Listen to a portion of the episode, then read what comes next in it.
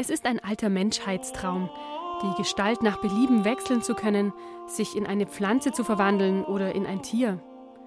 In den alten Mythen bleibt diese Fähigkeit meist den Göttern vorbehalten, die entweder selbst die Gestalt ändern oder aber die Menschen verwandeln.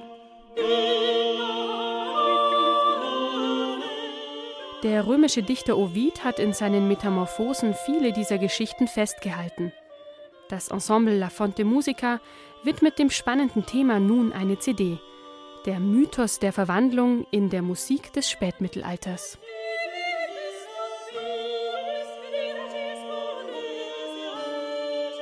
Metamorphosi Trecento ist die zweite CD des Ensembles rund um den Lautinisten Michele Passotti. Differenziert ist die Herangehensweise an die einzelnen Stücke.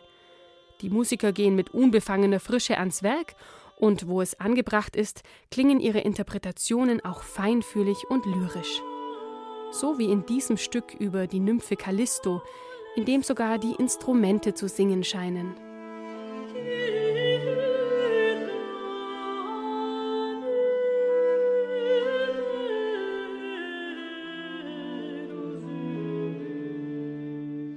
Aus Eifersucht wird Callisto, die Geliebte von Zeus, von dessen Gattin in einen Bären und später vom Göttervater selbst in ein Sternbild verwandelt. Der französische Komponist Solange hat ihre Geschichte hier vertont. Ein anderes Stück erzählt von Daphne, die sich, um den Nachstellungen des Gottes Apollo zu entkommen, am liebsten in einen Baum verwandeln würde. Wir hören von Philomena, die sich in eine Nachtigall verwandelt.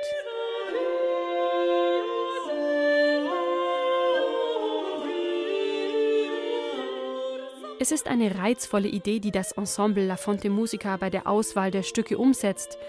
Welche Komponisten hätten auf dem Programm eines idealen spätmittelalterlichen Konzerts gestanden? Und so ist also das Who is Who des 14. und 15. Jahrhunderts auf der CD versammelt. Guillaume de Machaut, Philippe de Vitry, Jacopo de Bologna, Francesco Landini und andere.